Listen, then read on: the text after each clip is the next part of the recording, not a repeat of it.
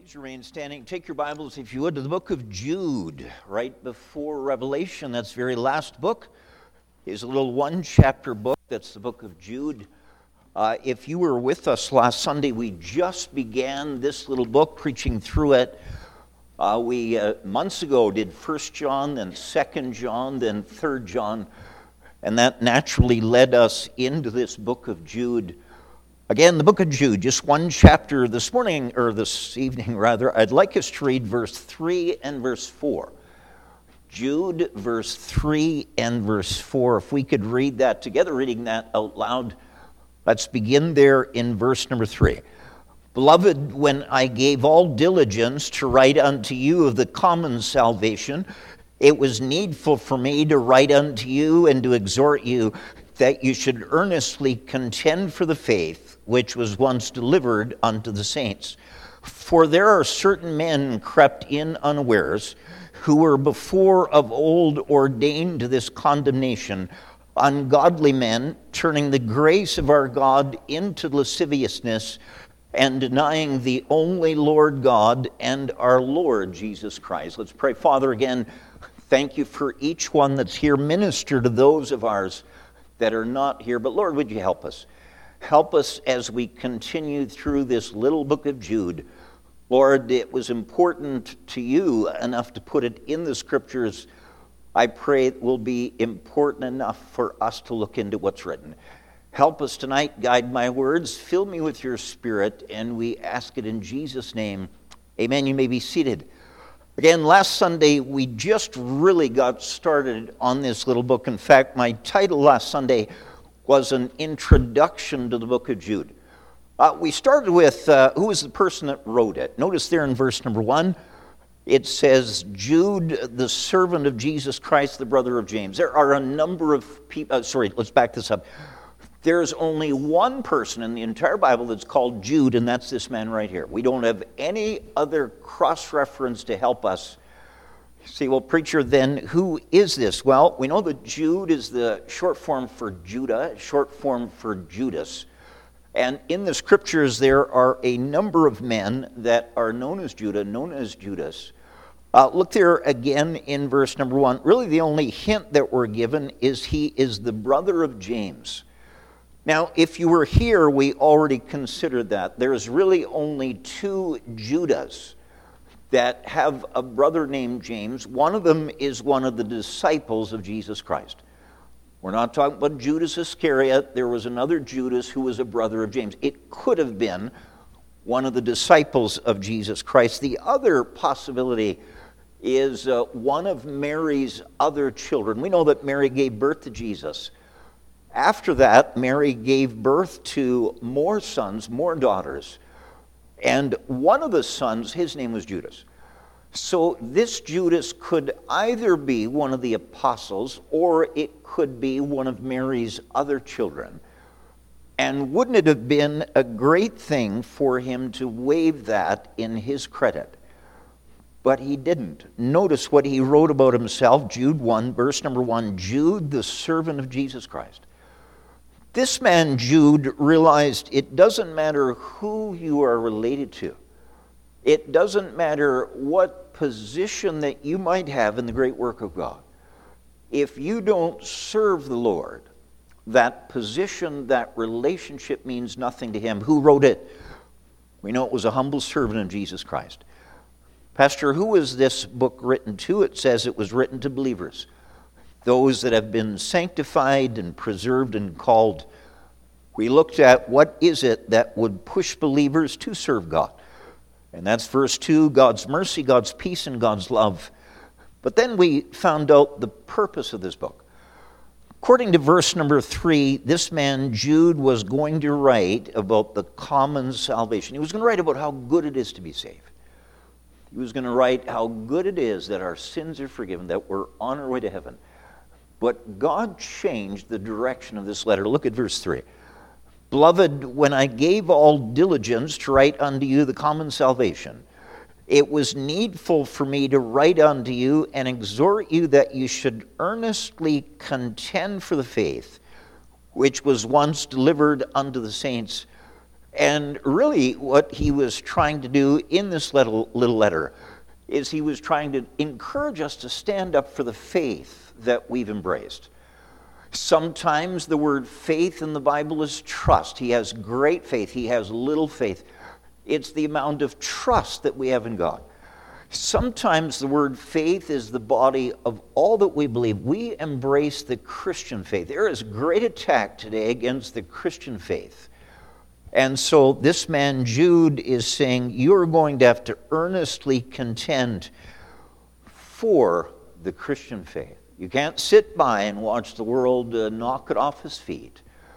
Having said that, uh, you know, it's no coincidence that this book of Jude is the second last book in our Bible. You know that the last book is Revelation, talks about the Lord coming back. And so, by the fact that this book is put just before that book of Revelation, it's a reminder of some of the things that you and I will face before the Lord comes back. And of course, uh, what he's talking about is that there will be a great turning away from the faith. I know that there have been in every generation people that once held to the Christian faith and turned their back on the faith. But according to what Jude writes here, there will never be a greater turning from the faith than right before the Lord comes back. Paul said the same thing. Paul said in 1 Timothy 4 and verse 1, he said, Now the Spirit speaketh expressly that in the latter times some shall depart from the faith. And uh, the very next part, giving heed to seducing spirits. Brother Ray preached a great message at our camp meeting.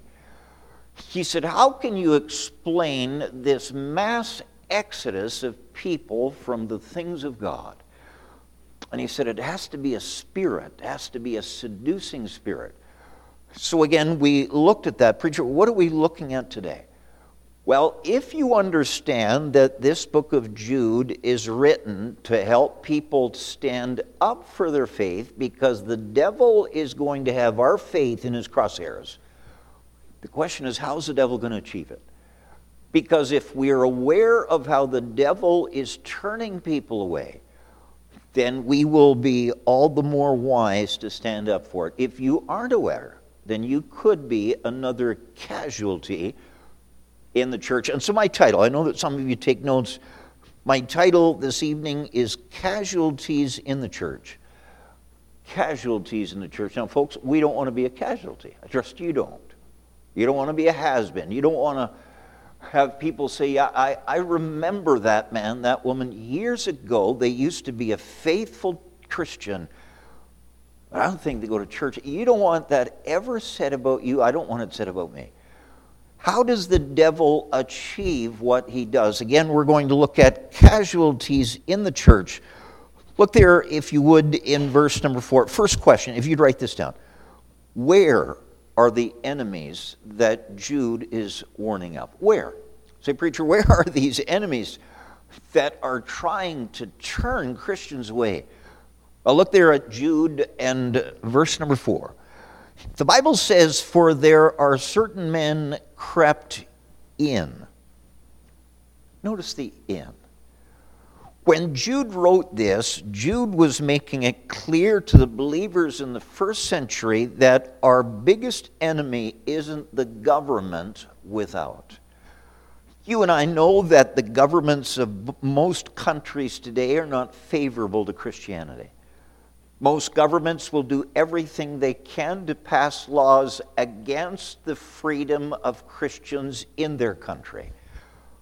But here, Jude said, uh, You're not in jeopardy because of the Roman government, not because of their laws, not because of their pressure against the church. It's not the Roman government that you need to worry about. Uh, it's also not Bible correcting scribes and Pharisees. I know that in the first century there were Pharisees and scribes and Sadducees that so often stood against Jesus Christ and his apostles. And that's true today. There are those that would correct the Word of God, uh, and yet that's not the biggest concern that local churches have. It's also not cults and isms that are knocking on doors and spreading their false doctrine. We know that there are Mormons out there, we know there are JWs, we know that there are other religions who are trying to peddle their cultish doctrines door to door. Their method is right. Door to door is a Bible method. Their message is wrong. And yet, Jude said it's not cults that are going door to door that you have to worry most about. And he said it's not also, it's not dens of iniquity. Folks, in that first century, there were bars just like there are bars today. There were houses of ill repute back then, just like they are today. There were places where there was gambling. There were places where there was the buying and selling of people. But Jude said that is not the people that you have to most worry about that will try to steal your faith. Look at it again, verse number four. The Bible says, For there are certain men crept in. Preacher, in what? In the church. Could I say to you, first of all, where are the enemies that Jude is warning of? And they're actually found within the church. They will literally try to make their way in. And you have to be careful when they try to make their way in. Say, preacher, why would that be so important for Jude to write that? Folks, it's true for our church. Aren't we praying that God will bring in some new people? Of course we are. Aren't we praying that God will add new folks to our congregation? Aren't we praying that the Lord will help the attendance to grow so that we can influence more for God and so that they could then go out and influence more for God themselves? So, our desire to see our congregation grow is no different than that first century's desire to see their congregation grow. But in our praying for visitors to come, in our praying for lost folks to come in, in our praying for new people to be added to our church, we have to be careful that we don't embrace everything that comes in. Because the devil's method, and, and as far as how these enemies and where these enemies of a local church are, they are in the church. So, again, if you're taking notes, casualties in the church, and the first question, where are the enemies that Jude is warning of? And we say it's not those that are outside the church. It's actually some that the uh, devil would like to bring inside the church, and we need to be aware of that. You see, if you let down your guard, and you're only looking, you're not going to see much looking out those opaque windows. Uh, but if, if all that we're doing is looking outside, trying to spot where the enemy might be, the devil's going to try to get the enemy in. Now, it's clear, verse number four. Again, look at verse number four. He says there, For there are certain men crept in. Uh, so we've answered where are the enemies that Jude is warning of, and they're actually found inside the church. I give you a second thing. Second thing is uh, this question, if you write down, what is the method? What is the method of these enemies that Jude is warning of? Well, look at verse 4.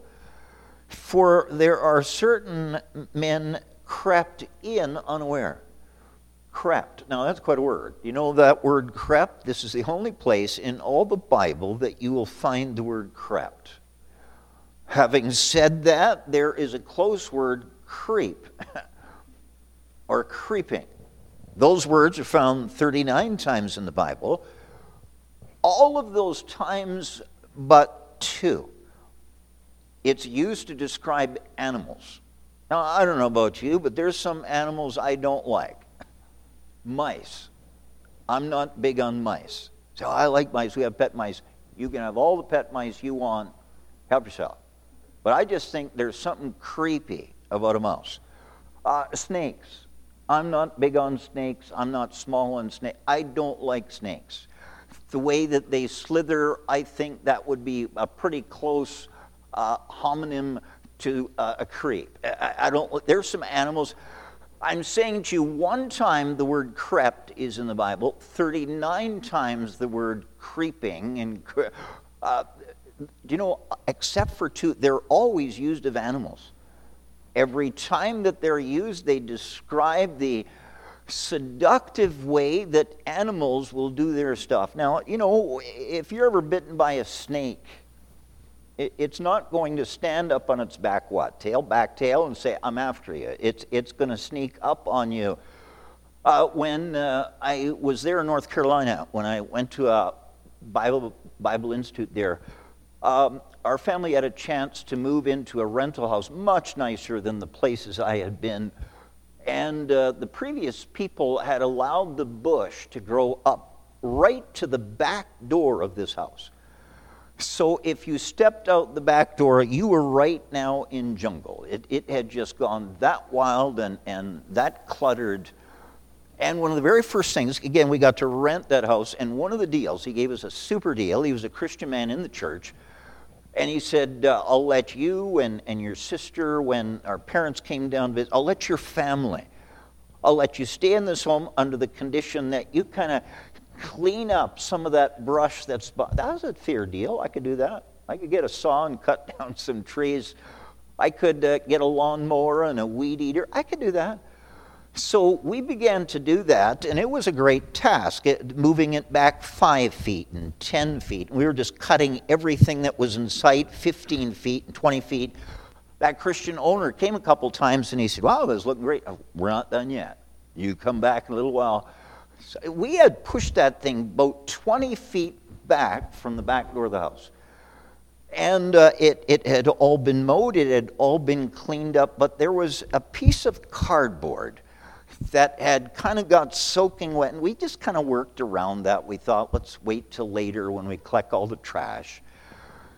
And uh, one of my coworkers on my bus route, his name was Joey. I said, Joey, do you want to be a blessing? anytime. I said, why don't you come over and help me clean that brush up? And so uh, he, he went to pick up that car. I said, wait. I said, there's no telling what's underneath that cardboard. It, it just kind of the way it sagged, we figured there was a bit of a hole.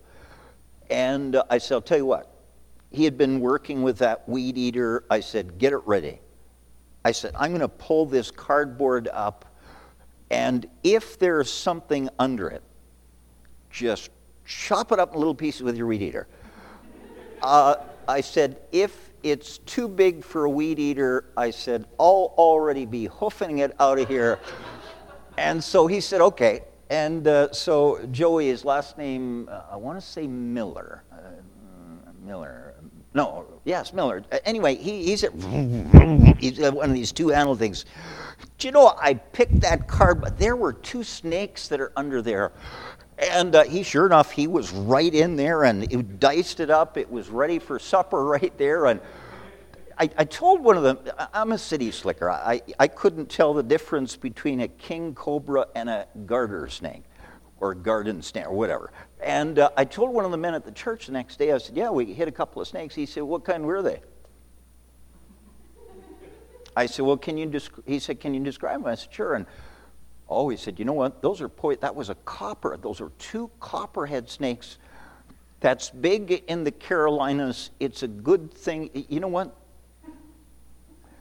In the Bible, this word creep and creeping creeps and crept, except for two times in the scriptures, it's always used to describe animals that will do their work unseen until it's too late to detect what they've been up to.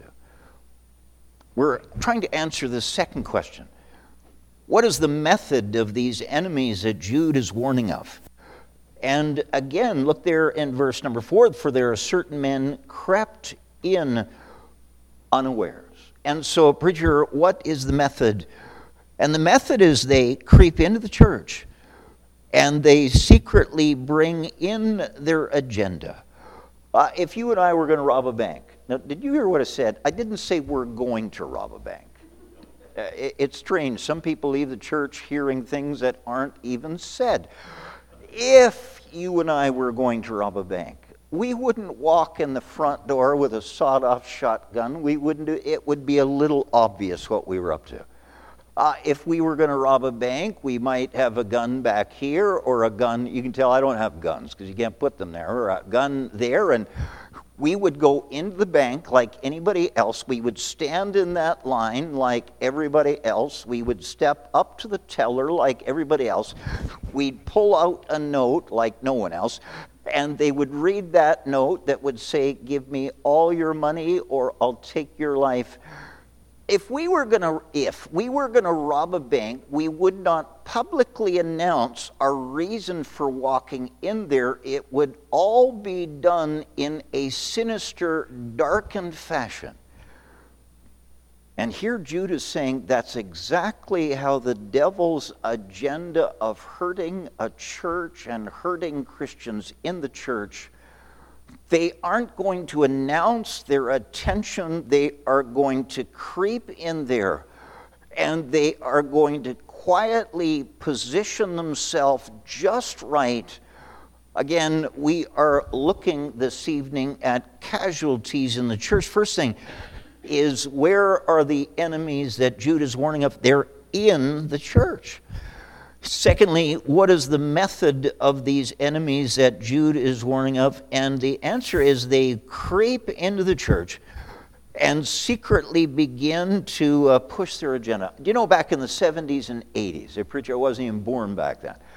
Then you're young. But back in the 70s and 80s, uh, there was such a great movement in Bible preaching churches that if a visitor walked into the church for the very first time, there were many of them that before they walked out at the end of the service, they'd already come forward to trust Christ as their Savior, and they were ushered into the baptistry tank and they were baptized. And not only were they saved and baptized, but they were added to the membership of the church all in one service.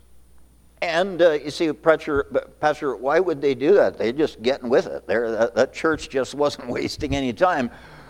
You say, Pastor, we don't quite do it like that. We take our time. I think there's a couple of reasons that we do. I think that if someone gets saved and baptized and becomes member of a church all in the same hour and a half, some of them are going to confuse what salvation meant and what baptism meant and what church membership meant. And it's all going to kind of flow together. How many times have some of us knocked on a door and said, Have you ever trusted Christ as your Savior to, to be answered with, Oh, yes, I was baptized when I was 13? We're not talking about baptism. We're talking about when you got saved and trusted Christ as your Savior. Oh, yes, I joined the church when I was four. We're not talking about joining the church. We're talking when you bowed your head and trusted Christ as your Savior. So, one of the reasons why we slow that very quick process down is so that people will understand there's a difference between salvation and baptism and joining a church. But you know, there's a second, as good reason to slow that down. We think that before somebody should join any church, they should know what that church stands for. They should know what that church believes. And as much as it was exciting in the 70s and 80s to see a brand new person walk into the service, and by the end of the invitation, they'd bowed their head and trusted Christ as their Savior, and they were taken to the baptistry tank and baptized and joined the church in the same, as much as that was exciting I could tell you of accounts where people got became a member of the church that quickly from an unsaved position to saved to baptized join who later the church found out they don't believe hardly anything that our church believes. They don't stand for any of that. They, they, they're not convinced of all this. We need to take her time. Why? Jude says because sometimes God will introduce somebody into a church They don't believe what that church believes. They don't stand for what that church stands for. So a little bit of caution would always be a good thing. Again, I say to you, all but two occasions of the word crept and creep and creeping, they were all about animals. But uh, you know, you say, well, you say all but two. Well, look at uh, this Jude is one of the two, because it says in verse 4 there are certain men crept in I want you to show the other place. Keep your hand there in Jude. Look in 2 Timothy chapter number 3. 2 Timothy chapter number 3 is the only other time in the Bible where this word creep or crept or creeping uh, is referring to something other than an animal. 2 Timothy chapter number 3. Look there, if you would, in verse number 1. 2 Timothy chapter 3 and verse number 1 uh, this know also that in the last days perilous times shall come, for men shall be. Hold that thought. So we're talking about the last days before the Lord comes back. Look, and uh, if you would, in verse number five. So some will, verse five, have having a form of godliness.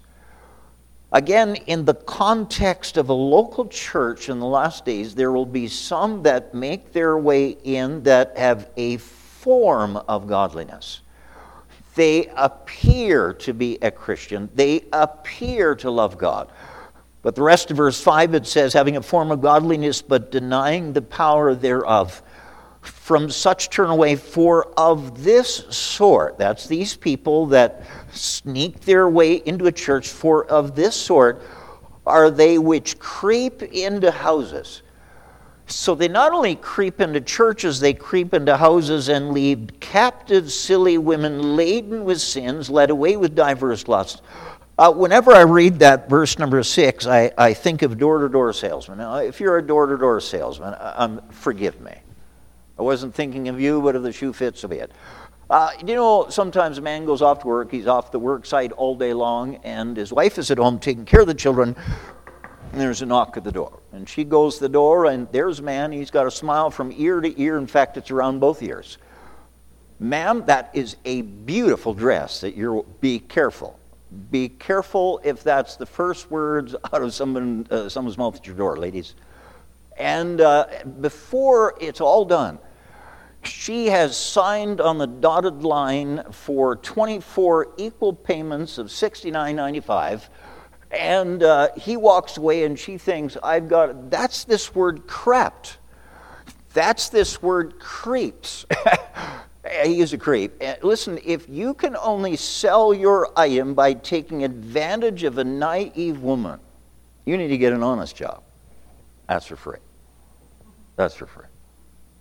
That was the only other time where this word creep shows up in the scriptures. And again, it's in the context of the last days about some will creep into homes and will literally hurt that home. Some, uh, Jude says, will creep into the church and literally hurt that church. You know, many a young lady got married because of a slick talking creep. You say, what, what do you mean? He made all kinds of promises to her. And about the time that she bought into all those promises, uh, it, uh, she found out he wasn't anything like he portrayed he was. Do you know, over the 33 years of this church, we've had some that have tried to come into this church. We've, we've had Mormons that have come in, and we've had JWs that have come in. And uh, probably the most recent is the Steven Anderson crowd that's come in. And they all say, well, we really like this church. But in short order, they're distributing their material and they're giving out their DVDs, and it's all in an effort to overturn the church of God. We're looking this evening at this title, Casualties in the Church. First, where are the enemies? that Jude is warning of, and they're found inside the church. Uh, secondly, what is the method of these enemies that Jude is warning of? And the answer is they creep into the church and secretly push their agenda. I give you a third thing. Look there in Jude chapter 1 and verse 4. Jude chapter 1 and verse 4. For there are certain men. So he is describing these that would overturn a church. Look there in verse number 8. Likewise, also these. So he's still talk about the same people. Look there in verse number 10. But these. Still talking about the same people. Uh, look there in verse number 11. Uh, Woe unto them, for they uh, look there in verse number 12, these. Look there in verse 16, uh, it says these. Look there again in verse 19, it says these. Do you know everything from verse 4 to verse 19? Jude is describing these enemies of the faith. Now, I, am going to take weeks to talk about all this stuff. There's too much to cover in a, in a service. But I want you to quickly, to, get a grasp of uh, some of the ways that you could identify these. Uh, look there again in verse number four, it talks about they creep in unaware. So they'll do that without you knowing what they're doing. Look at the middle part of verse number four. It says they are ungodly men. And uh, so they might talk about God but they're not at all like God. Look there in uh, the last part of verse 4. It says, uh, turning the grace of God into lasciviousness. We don't really use that word lasciviousness much, but it's just a license to sin. So, in the back of their mind, folks, they don't have much for convictions. They, they, they don't have many thou shalt and thou shalt nots. Everything is okay to them uh, notice uh, there in the end of verse 4 and denying the only Lord God and our Lord Jesus Christ. Now, if you compare verse 1, end of verse 1, it talks about God, and the end of verse 1, it talks about Jesus Christ. I want you to notice the end of verse 4 doesn't say they deny God and they deny Jesus Christ. It says they deny the Lord God and it says they deny the Lord Jesus. What, what, does that mean? It's not that they deny that there's a God, they just don't want that God to be the Lord of their life. It's not that they deny Jesus, it's they don't want Jesus to be the Lord of their life. That word Lord is in there on purpose in the end of verse 4 and Jude is saying that if a church is not careful, there will be those that will try to creep in. Yes, they believe in God. Yes, they believe in Jesus Christ, but they don't want God and Jesus Christ to be the Lord of their life. They're their own Lord. They're calling the shots themselves. Folks, that, that is this list. You know, uh, between verse 4 and verse 19, this man Jude gives us 24 details. Uh, we don't have time to go. Look there in verse number, uh, verse number 13. Verse number 13. Raging waves of the sea, foaming out their own shame, wandering stars. Look there in verse 16. These are murmurers. Now, you know what murmuring is?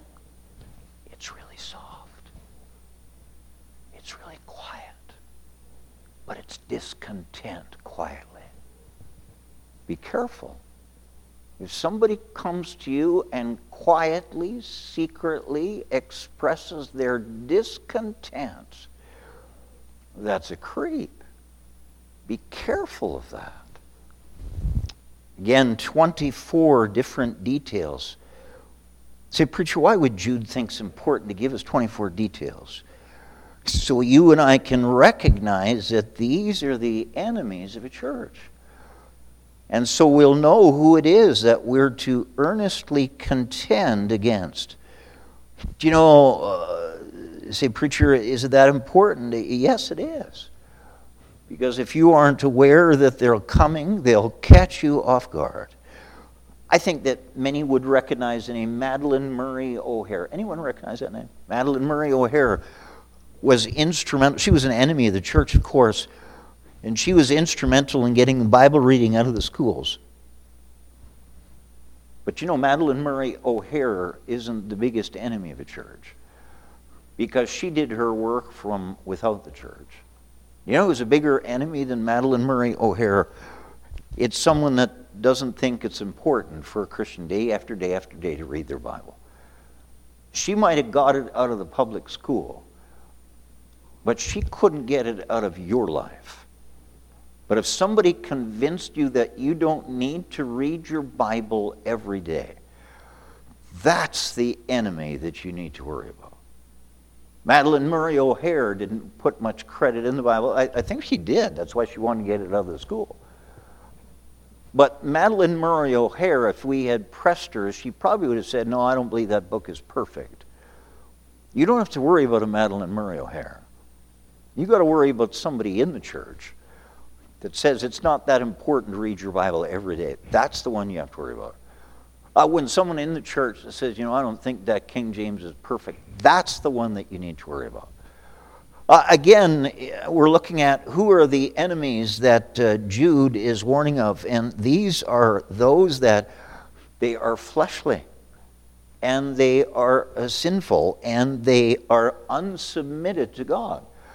Uh, do you know that uh, the bartender in town down, down the street, I don't know his name because I don't know him, uh, the bartender in the bar down the street, yes, he is an enemy of the church in that he would like to get everybody in the church to drink at his establishment at least once a week, but he's not your biggest enemy. It's the one in the church said, that says, I don't think there's anything wrong with a social drink. I think if it's a special occasion, maybe a little bit of liquor is okay for the right occasion. That's the one that you need to worry about. Folks, that's the one that gets in the church and says, You don't read that Bible every day. That's the creep that you have to watch out for. Uh, the one in the church that said, Listen, you know what? Everybody drink. No, everybody doesn't drink. Everybody, no, everybody doesn't drink alcohol. The one that creeps in the church that said, listen, I think that there are occasions where liquor is okay, that's the one that you have to worry about. Do you know that uh, the uh, atheist and the agnostic uh, uh is, I know they're an enemy of the church when they deny God. I know that when we hold up scripture signs, I know that not everybody is waving and they're happy with us. I understand that. But the few that aren't happy with us, that's not our biggest enemy. Our far bigger enemy is somebody in the church that says, I think that's too fanatical to take the scripture out to the streets of the city. I think that you ought to keep your religion to your. Listen, that's what the world talks about. And we would expect the world to say that.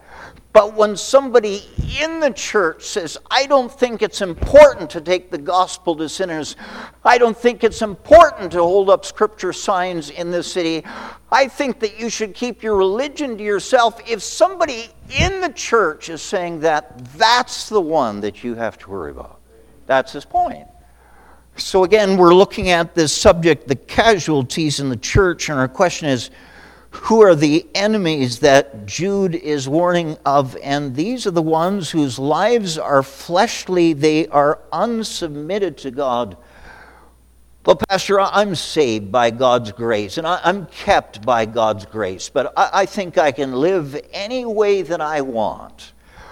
That is an enemy that's inside the church. You know, when God saved you, God bought you, God has a right to you and to your life. And when you find somebody I can listen to the music I want, I can dress the way I want, I can run with the crowd that I want. If those things are not of God, it's not your choice. We would expect a lost aunt or a lost uncle or a lost grandparent to say, oh, that's just too narrow minded and that's just too. We'd expect that from someone lost. But if somebody inside the church is saying those same things, folks, you need to write, I was just counting how many letters, you need to write five letters creep. Because their agenda is to hurt you and to hurt your church. That's what he's talking about. That's how casualties in the church are. You know, it uses that word in Jude in verse number, uh, verse number four. It talks about certain men crept in unawares uh, who were before of old ordained to this condemnation. Stop right there. I need to make a comment. Uh, there's a group that's called Calvinists, and Calvinists thinks God picked some for heaven before the world was created, and God picked some for hell. That God picked some to bless, and God chose some to be an example of who God would curse. We don't believe that. We believe whosoever will can call upon the name of the Lord. That's what we believe.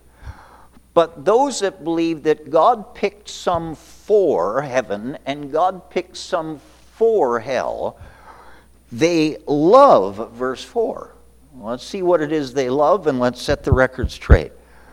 For there are certain men crept in unawares who were before of old ordained to this condemnation. You see, you see there, Pastor, God picked those particular people that they would try to overturn godly. That is not what that says. Do you know God, before the foundation of the earth, decided that those who will trust Christ as their Savior, I'm going to help them to become more and more like Jesus Christ.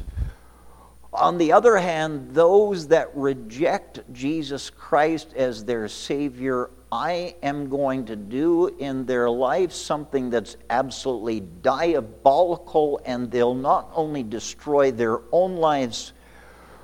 That choice was made in the past, but God didn't put anybody's name on what He predetermined a long time ago.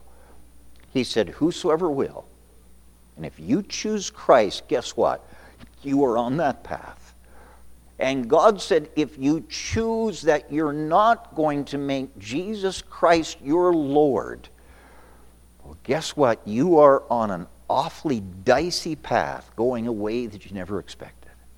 Again, I say third. Uh, third, we have seen as who are the enemies that Jude is warning of. And these are the ones that promote the flesh. These are those that are unsubmitted to God. Uh, it used this word uh, lasciviousness there in verse 4. And of course, that lasciviousness is fleshly living. And it breaks our heart when, when folks, there are some great churches in the past that, uh, that, that accomplished great things for God until some within the church tried to change the agenda and the direction of that church. And either, it, it, uh, either the church just threw up their hands, and in the interest of keeping people, period, they said, okay, let's go down that way. And there are other churches that said, we're not going that way. His church history tells that. Uh, do you know uh, the devil is so sly. He wants to change things in such little increments. And many of the ways that he starts is that lasciviousness I'm my own boss, I can do what I want. But it never stops. It never stops. I, I give you a fourth thing from the text, and look there, if you would, in Jude 1, verse 4. You see, everything you've given us is verse 4. Uh, Jude 1 and verse 4. For there are certain men crept in unawares. So notice the present tense. I know that Jude is writing in the first century. Again, he's talking about his century. For there are, present tense, not were, it's are. It's, it's going on in the first century. For there are certain men crept in unawares. You, you didn't know that they made their way in, you didn't know what they were up to who were before of old ordained to this condemnation, ungodly men. Now, I want you to notice two words that is found in the last half of verse 4 turning, again, turning the grace of our God into lasciviousness, lasciviousness and denying. First, they began to turn. And at some point after that, it was a complete out and out denial. Folks, no one, no one goes from being a saved, baptized member of a church, loving God, servant. No one goes from that Sunday. And by Monday, they're just out and out rejecting the lordship of God. It doesn't happen like that. It doesn't happen that fast. What happens is, first of all, there's just a little turn. That's why it says turning. Just a little turn. Just a little adjustment. Just a little change. And then a little more change. And then a little more change. And a little more change. And sometimes it's so slow you can't even tell it. It starts with a turning. But after so much of that turning has taken place, it ends up in a total denying you know what the answer is? Fight it when it's turning. Don't wait till it's a total denial. Again, and you've seen as well as I, of course, I'm a pastor, so I travel a lot and I'm in other churches. There are some great churches, uh, great at one time. And now, if you walked in, you'd say, Is this a church? what happened? Uh, it didn't happen overnight. Uh, there was just a gradual turning. And finally, at the end of that, it was just no, no denial. Uh, a preacher years ago, Leroy Pennell, still alive, no longer pastoring. His son has taken over that church, Barrie, Ontario. But Leroy Pennell, who is one of the old dinosaurs of independent Baptist works in Canada, Leroy Pennell said this uh, to pastors just like me. He said, The devil wants to convince you that if you make just a couple of little changes in your church, that you will bring in more people because it's just more accommodating to new people. But he said this you'll never churn enough to make them satisfied. You've heard this said you give an inch and they'll take a mile. So, preacher, it's just an inch. No, it's the beginning of a mile. Uh, so, a, a church decides we're not going to stick just the old fashioned hymns. You won't stop at that. A, a, church decides, you know what, we've had these expectations for all these years, and it's time to let her go. For what? Well, we'll bring in, they'll never be happy. Because let me illustrate this, and I'm making this off the top of my head. This is where we are. And it, whatever the most contemporary church in town is, you put it, don't even say it. There are some. and so what happens is the devil intimidates the Golden Plains Baptist Church and says, if you were just a little bit more like that, you'd get some people to come. If we go here, well, they might come for a few weeks, but we're not liberal enough. So they'll leave. Well, Pastor, if we just go here, it's still not enough. They'll always find another church that's turned further, and if that's what they want, if if, if they don't want God to be the Lord of their life, you will never turn enough until you deny the Lord God. You'll deny Him being the Lord of your life. You say, well, Pastor, we want more people, and we do. Folks, we're praying, we're fasting for that. But are we going to sacrifice the old fashioned faith to get people who will just come for a short bit and then come to the conclusion you haven't turned enough. I say the last thing, if, if you'd write this down. We're looking at the casualties in the church, and our last question is why are the enemies that Jude is warning of so dangerous? Why are the enemies that Jude is warning of so dangerous?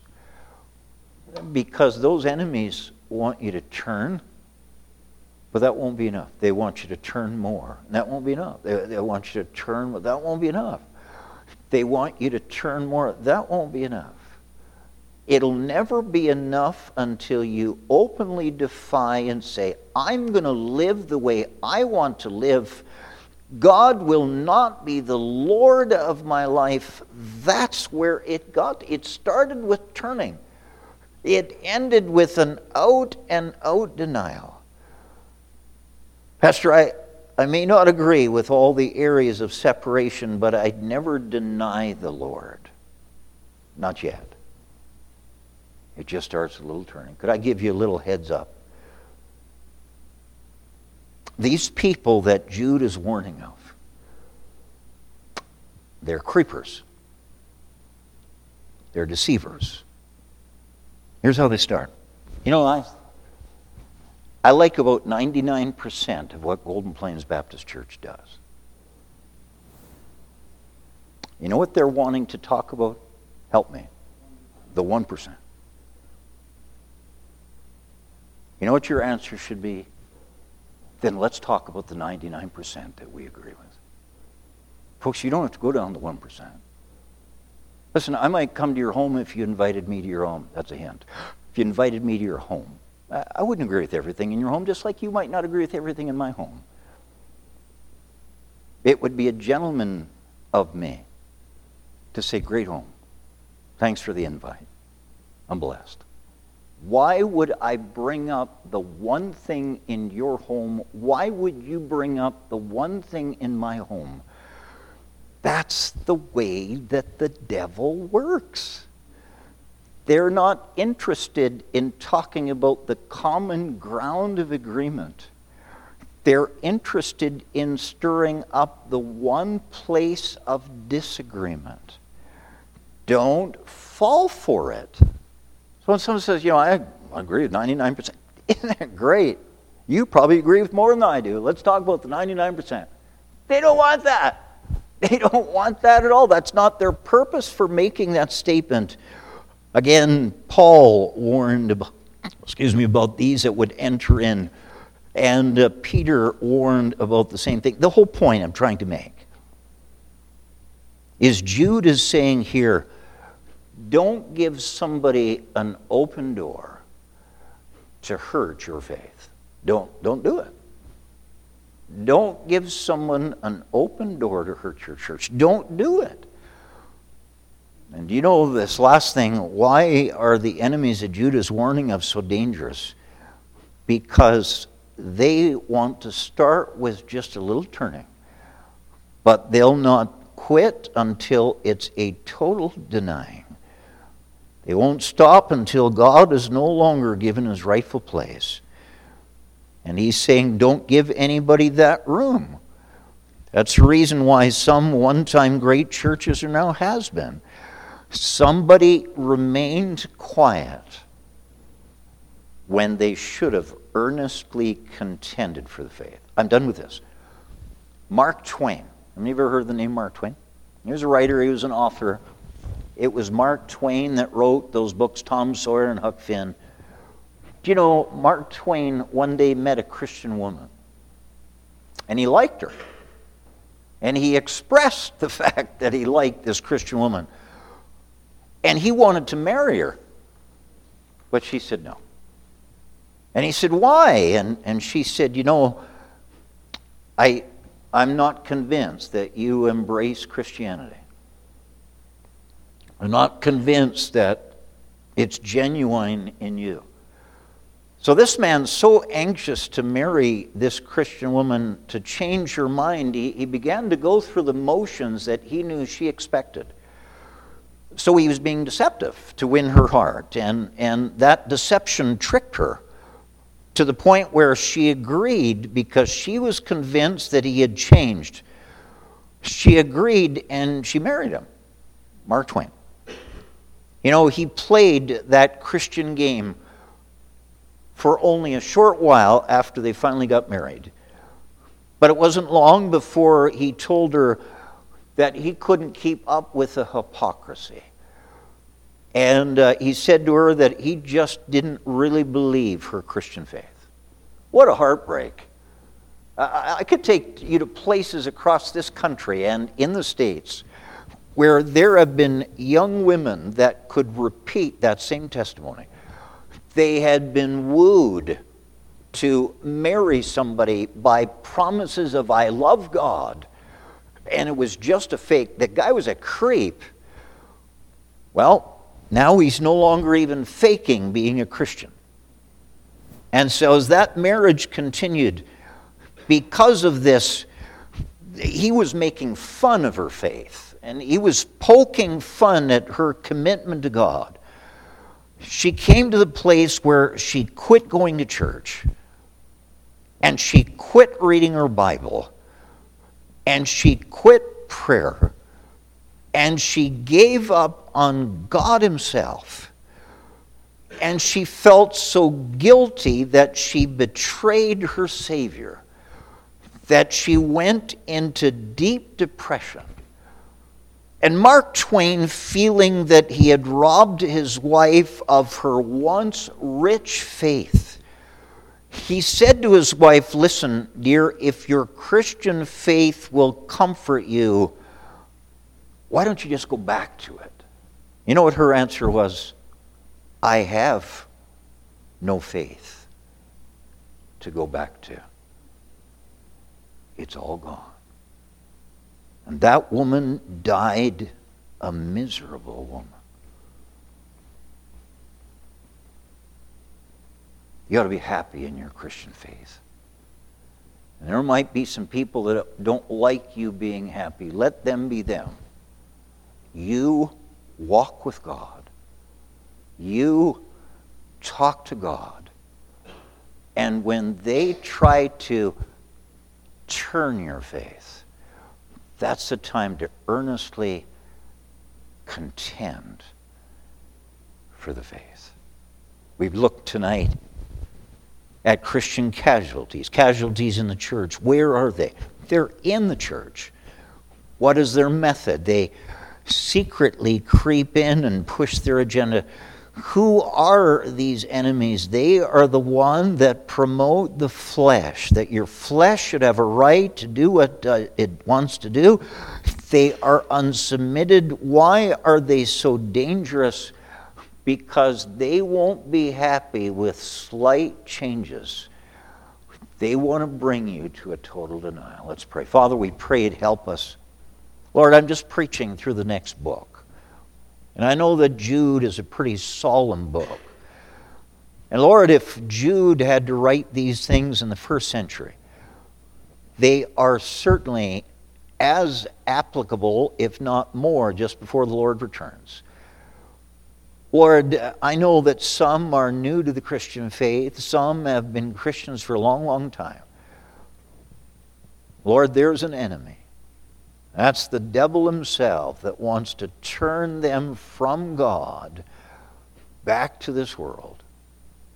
The devil has a way of using creeps that will sneak into their lives and stir a discontent for all that God is doing. Help us, Lord, in everything to give thanks. Help us to beware of this agenda Help us to stand for the old fashioned faith.